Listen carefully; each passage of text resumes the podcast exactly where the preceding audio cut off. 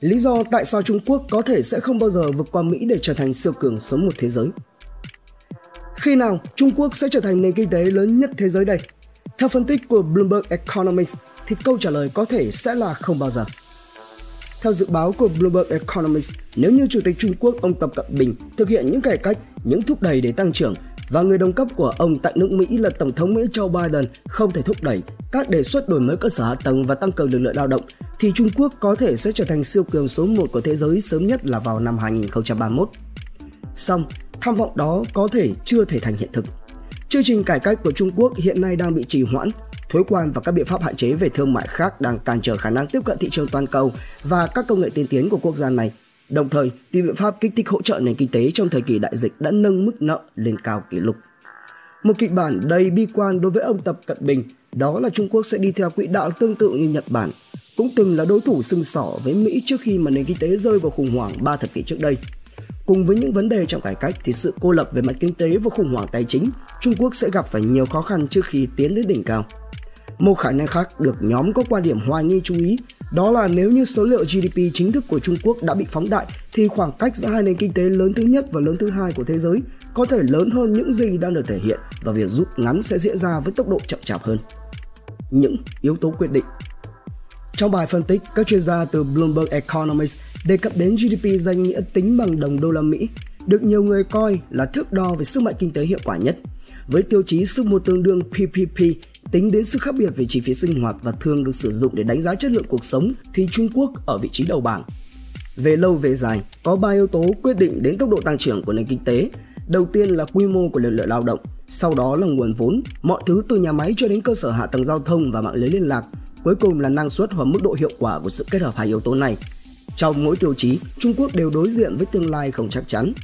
Thứ nhất là lực lượng lao động, đây là phép toán rất đỗi đơn giản, nhiều lao động hơn đồng nghĩa với việc tốc độ tăng trưởng mạnh mẽ hơn và ít lao động có nghĩa là tăng trưởng chậm.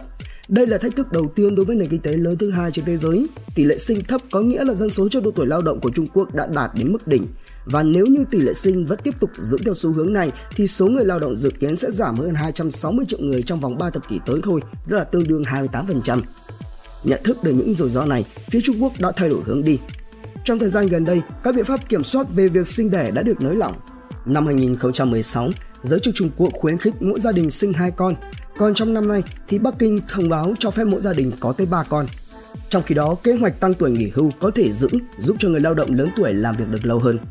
Tuy nhiên thì theo phía Bloomberg, ngay cả khi cải cách thành công, Trung Quốc sẽ khó có thể bù đắp được tác động từ sự cản trở của vấn đề nhân khẩu học.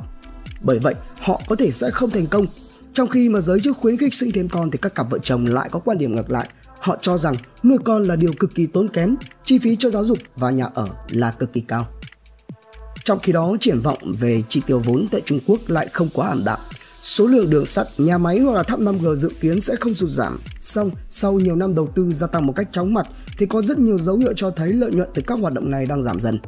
Tình trạng dư thừa công suất, những thị trấn ma với nhiều tòa nhà bị bỏ trống và cao tốc 6 làn xe dẫn tới những khu đất nông nghiệp thưa dân cư đều là minh chứng cho những vấn đề này. Khi mà lực lượng lao động được dự báo sẽ sụt giảm và chi tiêu vốn đã ở mức quá cao thì năng suất chính là chìa khóa cho tăng trưởng tương lai của đất nước Trung Quốc. Hầu hết các nhà kinh tế phương Tây đều cho rằng việc thúc đẩy tăng trưởng đòi hỏi những hành động như hủy bỏ hệ thống hiệu cầu lỗi thời, tạo sự cạnh tranh công bằng giữa các công ty quốc doanh và tư nhân, cùng với đó là giảm bớt rào cản cho các công ty nước ngoài trong việc tiếp cận với nền kinh tế và hệ thống tài chính. Khi hiệu quả của việc kết hợp lao động và chi tiêu vốn của Trung Quốc chỉ bằng khoảng 50% so với Mỹ, thì quốc gia này vẫn còn nhiều cơ hội để cải thiện Bloomberg Economics dự đoán rằng năm 2050, năng suất của Trung Quốc sẽ đạt tới mức 70% của Mỹ, đưa đại lục trở thành quốc gia có trình độ phát triển tương đương. Khủng hoảng tài chính có thể diễn ra hay không? Liệu rằng Trung Quốc có thể thực hiện được lời cam kết thúc đẩy tăng trưởng nhưng không phải với việc mở rộng lực lượng lao động và đầu tư không ngừng mà với lao động tay nghề cao và công nghệ hiện đại hơn hay không? Thì thật không may, không phải mọi yếu tố quyết định đều nằm trong tầm kiểm soát của họ.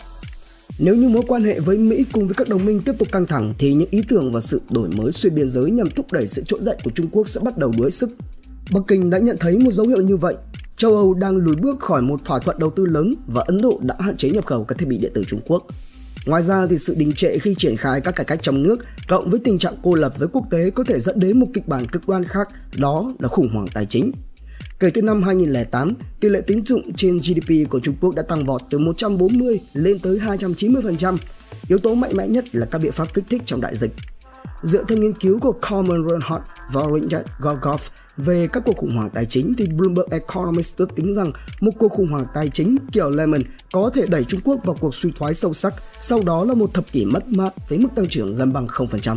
Ngoài ra thì chính các con số tăng trưởng chính thức của Trung Quốc cũng gây ra nhiều nghi ngờ.